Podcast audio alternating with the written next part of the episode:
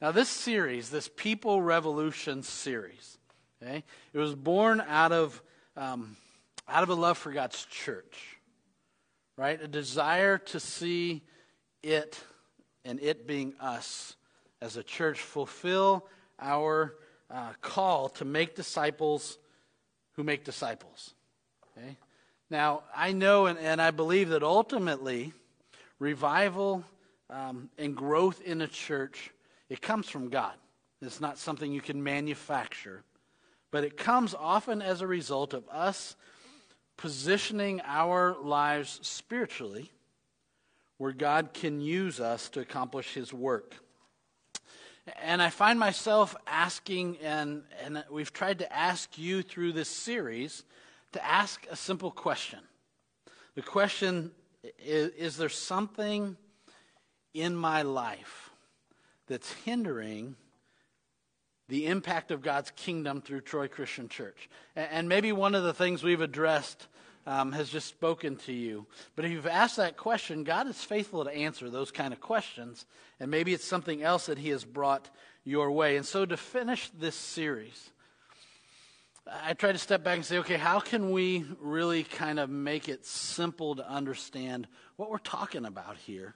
And so to finish this series, I want us to think about for this morning the will of God. Okay? Now, there's two pictures for me that have kind of resonated throughout my life spiritually with regard to the will of God. And the first one uh, came from a man named Knofel Staton, and he's a professor, a preacher. He wrote a book called How to Know the Will of God. And I remember as a 15 year old um, or 16, somewhere in there, in youth group, being introduced to this book, which gave a concept that has just been cemented in my mind through all these years now. And the concept of the will of God has to do with the will of God as, as being symbolized by an umbrella, something that is covering us the Word of God, the ways of God, the principles of God, the things we know about God, if we stay underneath the covering of those things, meaning if we make decisions based on what we know in God's Word to be His will, then that is putting ourselves in a place where God can bless us and also where God can protect us. Now, protect is a tough word right now, right? Protect from what? We can't be protected from life, but certainly our souls, our, our, relationship with God, our health spiritually is in a good place when we stay under God's will. The second picture is newer for me, probably, I don't know, maybe six or seven years ago. Charlie McMahan preaches down at Southbrook Christian Church in Miamisburg. Now, I remember sitting in their service one day, and he, he talked about um, what we think to be God's will versus a different perception that I thought was really helpful. He said, typically, when we think of God's will, we think of ourselves as being maybe this high cliff diver, right? And below us is this vast expanse of water. And our job is to get it right. Our job is to do God's will. And so it's like diving off this high cliff into the water below and diving through a hula hoop.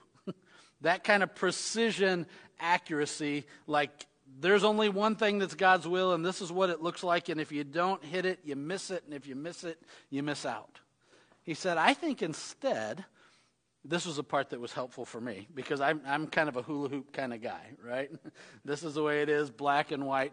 But he really expanded in a good way. He said, I tend to think more about God's will as this big expanse of a harbor and we're cliff divers, but below us is some beautiful, deep, safe water. And as long as we stay in the harbor, still has boundaries, but they're much bigger than we typically think of, then we're in a place where God can bless our lives. And with regard to God's will, it's really helpful for me to expand to a different kind of thinking um, or maybe expand on that. Now, both of those are helpful to me, maybe in different ways. When I'm thinking about a choice that I have to make, when I'm thinking about specific things that God wants me to do or choices between different things, I tend to go back to the umbrella illustration. What do I know from the scriptures? What do I know to be true? What do I know to be God's will? And stay beneath those things. I find that helpful because I do think there are certainly things that my own heart and mind contrive that are not God's will. And so I need the, the grounding of what the scriptures say. That said, when I'm in a good place with God, when I've lined my heart spiritually with His heart, when I'm in relationship with Him and His Word and His Spirit is alive and active in me, like that harbor illustration just represents how I sense my relationship is with God. There's a lot of freedom in that. There's a lot of life in that. There's a lot of joy in that. And it might look a whole lot different than what yours looks like, but we're both within the boundaries of God's will, just enjoying the freedom that comes with that. Now, with regard to the will of God, here's a couple things we know from Scripture. One is this God has a will for our lives. He has a will for our lives. I'm confident of that. I'm also confident that it probably doesn't involve everything in our life. Right? Do you think, I don't think God really cares whether you like ketchup or mustard on your hamburger. Okay? Whether you're a Miracle Whip person or a mayonnaise person or you can't stand either one. Don't think God particularly cares about those type of things. However, God does have a will regarding many of the things we've talked about in this series. He has a will with regard to what I do with my finances. He has a will with regard to my pursuit or non pursuit of Him in a relationship. As it relates to the community I have with other people, God has some things to say about that. And certainly, God has some things to be, say about how I put my life into play through serving Him or not serving Him um, and many more areas, right? He, he has a will as it relates to my marriage, He has a will as it relates to my family. He has a will as it relates to my holiness and your holiness, and many more things that we could talk about. Okay? So, that said, the second thing we know from Scripture regarding His will, not just that He has a will, but I also think we can know His will. That's the second piece. Okay? We can know His general will for our lives. That's how we determine what the umbrella looks like right? The principles that are stated in Scripture. And I think oftentimes we can know His specific will for our lives as we apply the principles that we learn from His Word. I want you to turn to the book of James, chapter 4. Okay? It's page 1198 in those chair Bibles in front of you if you want to grab one of those. And here, James is going to challenge us. He's going to challenge us regarding to how we are responding to God's will. The fact that God has a will is a reality, but it can be a stagnant reality unless we embrace that. Now, um, we've been talking about a, people revolution, if you will, for four weeks. And what we've been talking about is that if we want to experience revolution, revolution in our lives, and we want to experience revolution through our lives where we actually make a difference, we have to be careful to choose the right response to the will of God. Well, James is going to show us three possible responses in this scripture to the will of God. James chapter 4, pick up with me in verse 13. James writes, Now listen, you who say, Today or tomorrow we will go to this or that city, spend a year there, carry on business, and make money. Well, you don't even know what will happen tomorrow. What is your life? You're a mist that appears for a little while and then vanishes. Instead, you ought to say, if it's the Lord's will, we will live and do this or that. As it is, you boast in your arrogant schemes. And all such boasting is evil. Anyone, then, who knows the good they ought to do and doesn't do it, for them it is sin. Okay, now, so, from James, what are three possible responses we can make to the will of God? The first response is this we can be ignorant of God's will. Okay? Now, track with me for a minute with regard to what James is saying. The Bible, when you think about this passage, the Bible doesn't condemn hard work, doesn't condemn planning, it doesn't condemn um, using good judgment. In fact, there are many places in the scripture where just the opposite is true. In the book of Proverbs, chapter 28, verse 19, Solomon writes, Work hard and you'll have a lot of food. Waste time and you'll have a lot of trouble. you might just want to write that down on a card and send it in a note to someone who's, who's struggling with this in their life, right? I mean, the Bible talks about planning and working and all those things as a good thing. The problem in James is not the man's actions, the problem is with his attitude. Okay? Look at these verses closely, and you read them in context, and you realize that nowhere in any of the man's planning does he say anything about God's will? It's not that he knows God's will and refuses to choose it. It's not that he's rebellious toward it. I think the reality is just the thought that may, God may have a will for his business life just never occurs to him. Okay? Maybe you have, um, like many of us have, weighed out a big decision in life. You put the pros and the cons of, of choosing this choice and the pros and the cons of this alternate choice. The question is like in your in your list of choices, is there ever a mention of what God might want in those choices? To realize that God has a will as it relates to our marriages and to our families and to our finances and to our free time and to our relationships, and the list could go on. The man James is describing doesn't. It's like the person who manages their own life, forgetting to realize that as a follower of Jesus, God wants to be like the senior partner in the management of my life. And so when I forget that, maybe I think I'm going to marry the girl of my dreams and don't realize God may have someone else completely different in mind than what I might chose, choose. I'm going to make some major financial obligations as it relates to a house or as it relates to a car or things that I, I want to own or possess without realizing that that may not at all be God's will as regards to my finances or other parts of my life.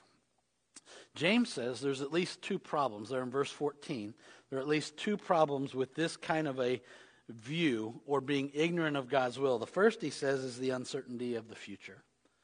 And you live long enough and you realize the reality of that um, challenge.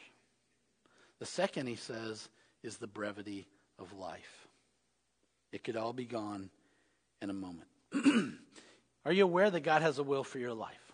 Okay? If you are, then there's a choice to make. And it leads us to response number two.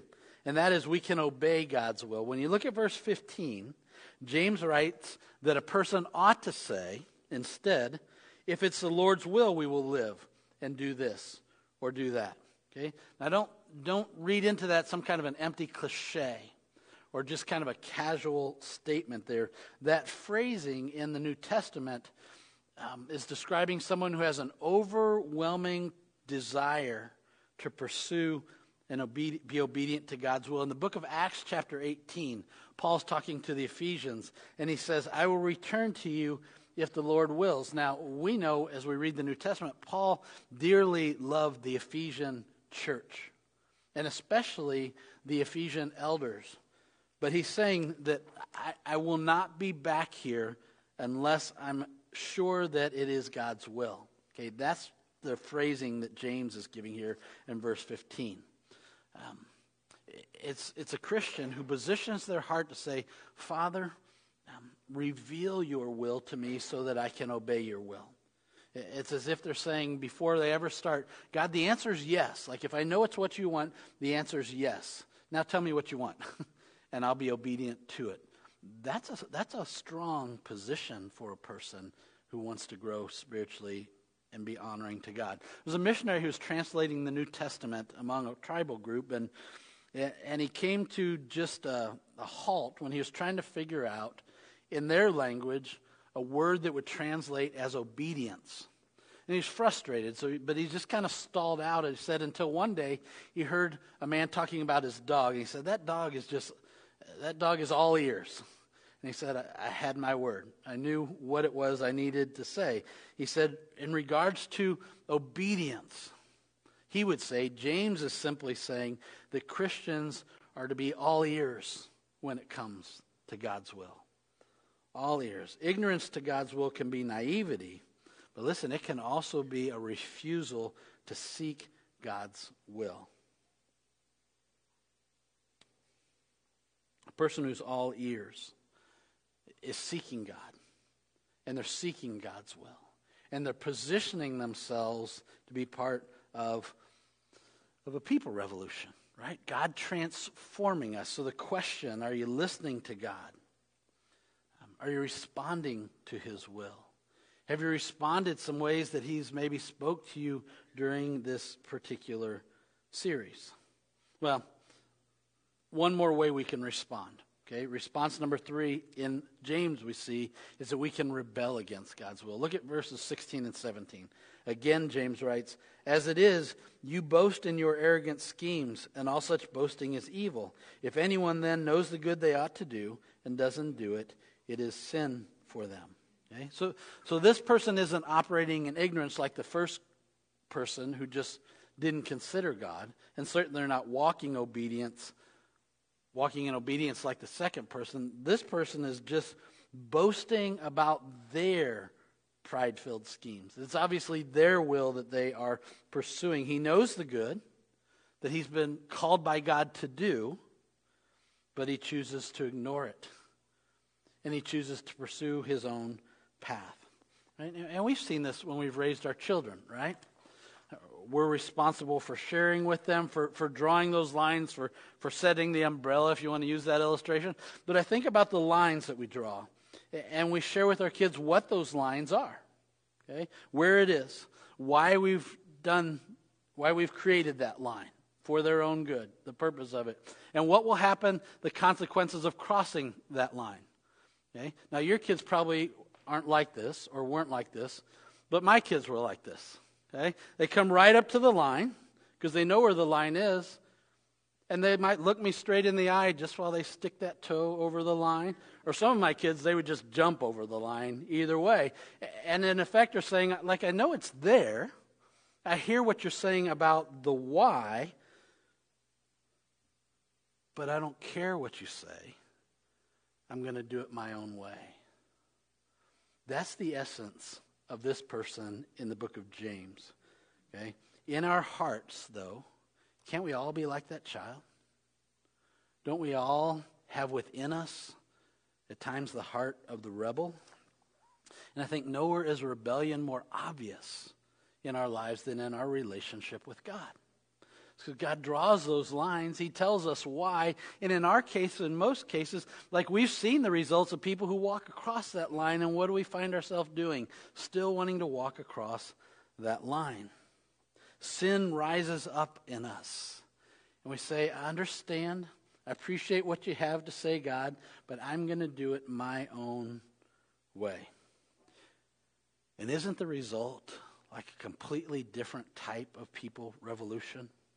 More like a people revolt against God and the fruit that comes with it. Listen, a revolution of obedience brings life and brings blessing and it brings spiritual fruit in our lives while a revelation or revolution of disobedience brings death and it brings pain and it brings destruction.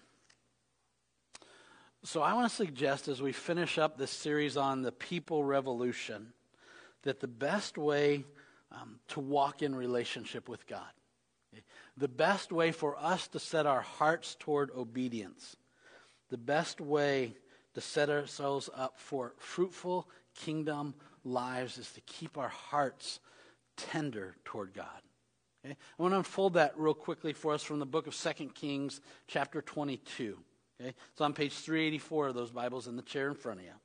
Now, this chapter spotlights a young boy. He's actually a king, and he has a heart that is tender toward God.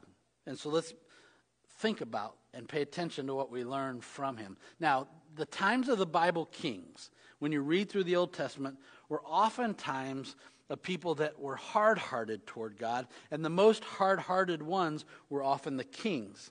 They were filled with immorality, they were filled with idol worship, they were filled with rebellion, and, and maybe they're not so different from our time today, which has a lot of those things as well. Now, King Manasseh was the king of Judah. He assumed the throne when he was 12 years old. And the Bible tells us that he ruled Judah harshly for 55 years. And his reign was a reign of evil and a reign of terror. And you can read about it in the previous chapter, 2 Kings chapter 21 there. During his reign, it said that the streets of the, of the capital of Jerusalem, that they were filled with blood from one end to the other. Okay? Now, when Manasseh died, his son Amon came to the throne. Amon became king at age 22. In 2 Kings 21 and 2 Chronicles 33 tell us that his ways were more evil even than his father's ways. In fact, he was so hated, so despised, so evil that his own servants plotted to kill him and, and led a coup and took him out of not only office but this life after just two short years of ruling. And when Amon died, his eight year old son became king. That boy's name was Josiah. Okay? Now in 2 Kings chapter 22, we see that Josiah was much different than his father and much different than his grandfather. It says in verse 2 that Josiah did what was right in the eyes of the Lord and followed completely the ways of his father David, not turning aside to the right or to the left. He didn't fo- follow the ways of his father Amon, who was evil, or his grandfather Manasseh, who was evil, but his spiritual father David and did what was right in the sight of God. Now, in a parallel passage, Second Chronicles chapter 34, verse 3, I put on the screen for you. It says, In the eighth year of Josiah's reign, while he was still young, so he would have been at that point 16 years old, he began to seek the God of his father David. In his 12th year, when he was 20 years old, he began to purge Judah and Jerusalem of high places of Asherah poles, and of idols.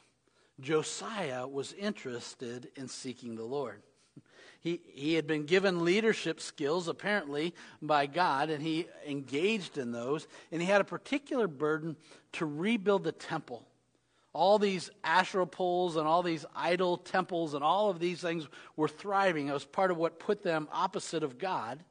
But his heart saw that the temple of God was in disarray had been somewhat abandoned, was not a part of the cultural life and the center of the social life of God's people. And so he went about to fix that. And when he fixed that, the high priest Hilkiah discovered something that had been discarded, forgotten, and left long ago the book of the law, the word of God. I mean, you can imagine how bad it was that even the priests didn't know where the law was, the book of the law, but they discovered it. And when the book of the law was read in the presence of the king, it sparked an immediate response. He was moved by it. He tore his clothes. He sought God. He, he sent for the prophetess Huldah, and Huldah sent a message to him because the land was on the brink of disaster because of idolatry. And he knew it, and then here God was saying, Don't do the very things they were doing. And, and so she sends this message from God to the king, this message of grace. In 2 Kings 22, look down at verses 19 and 20.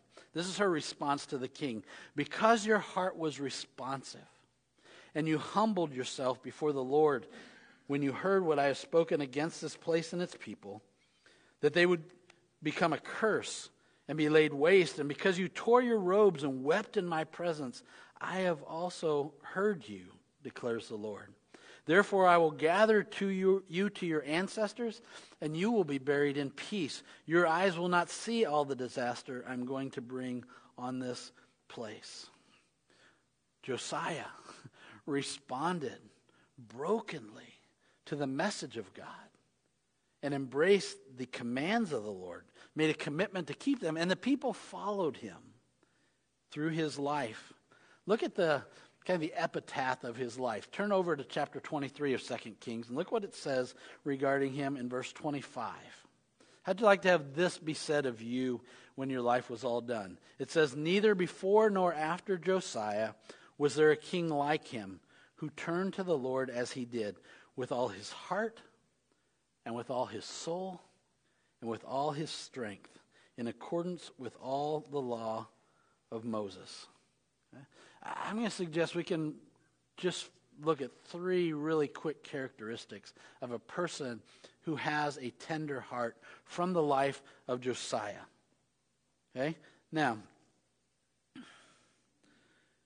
how do you cultivate a tender heart toward God? That's the question. And looking at Josiah's life, I think the first thing we see is that a, a, tender heart receives the Word of God. It receives the Word of God. God had been, God had judged Judah, okay? Um, and and the Word of God and the temple of God, like they were buried under a bunch of rubble, neglected completely. And yet, Josiah, when he discovers this law, opens up his heart to hear and receive what it is that God would have for him, even sending for God's representative, this prophetess Huldah, to bring a message of God for him. And it's just a reminder that, that hearing the word alone is not enough. If our heart is tender, then it, then it penetrates our heart. And we don't just hear it, but we also receive the word. James writes in James 1:21, "Therefore, ridding yourselves of all moral filth and the evil that is so prevalent, humbly receive the implanted word, which is able to save your soul." Through the word of God, we seek God's will, and when we do, and our heart is tender, he reveals his will to us. And we receive that word from him with a tender heart when we have a heart toward obedience. I mean, that's what we found in Josiah. Not that he heard the word, but he obeyed the word. He didn't just hear God, he sought him. He didn't listen to the word only, he obeyed the word. Lots to be said in Scripture about that. And honestly, that alone would be revolutionary for most people's lives. To not just listen to the word, but to do what it says.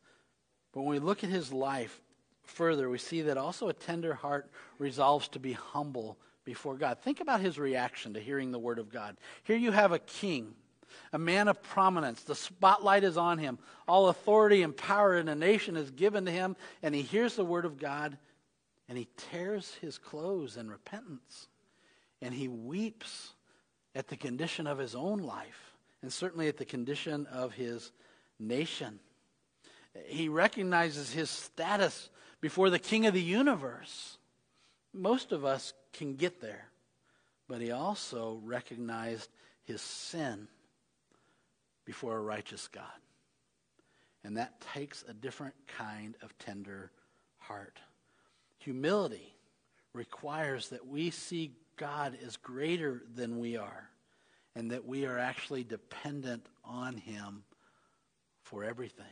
That's why he tore his clothes. That's why he was broken before God.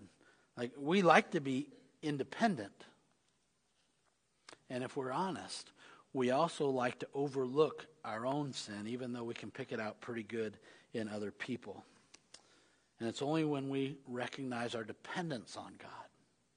It's only when we confess the reality of our own sin that we can know the power of humility David writes in Psalm 51, verse 17 The sacrifice you desire is a broken spirit. You will not reject a broken and repentant heart, O oh God. We want to be in line with Him. We let Him break our heart by the things that break His heart. Like we know when we read the scriptures. You know when you read Luke 15, like the prodigal could have come home at any time. But the person with the tender heart toward God comes home now. And we need to be um, captured by that sense of immediacy, the convictions that move us to actions, and a tender heart gets us there. God, God talks and we respond. And then, third, Josiah shows us that a tender heart remains in conversation with God. There's an ongoing relationship, if you would. When the message comes from the prophetess to Josiah, God speaks to her. And one of the things he says to Josiah is, I myself has, have heard. I mean, God hears us. Isn't that one of the most amazing things? Amazing truths from the Bible for us? And the reality is played out in our life. When our prayer time, when our conversation with God slacks, we can often remain aloof to our sins. Okay? We forget about them, or we ignore them, or we're allowed to, to remain hard toward them. But prayer changes things.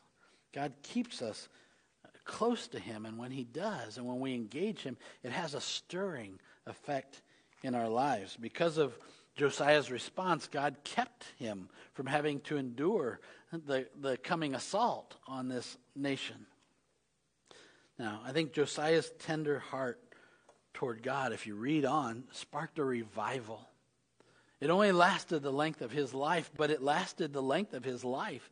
And it started that day when he heard and he received and he was transformed by the Word of God. What would happen in our lives? What happened in our families? What happened in our church? What would happen in our community if we had a tender heart toward God and toward His will? So, we're about to finish this series, and I just spent some time this week thinking about the challenges that we've offered over the last four weeks and thought, what is the appropriate way for us to end this series? And I thought, what's the appropriate way for me not to end this series as a preacher, but to end this series as a follower of God? How can I best position myself to be where God wants me to be so that He has the ability to bless me and my family, so He has the ability to work through me? And I came down with these two ideas.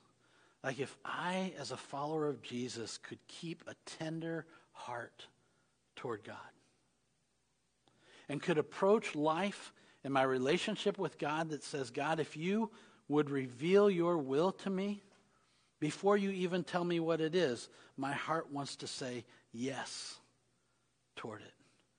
What a beautiful way to live. What a beautiful way to approach our relationship with God. What a beautiful way to set up a revolution in our own lives and in our church, in our community. So here's how we're going to end. I'm, I'm going to pray. You may want to respond with some of the things we've talked about over the last few weeks. The cards are still out there at the information desk. You could fill those out, drop them in a box.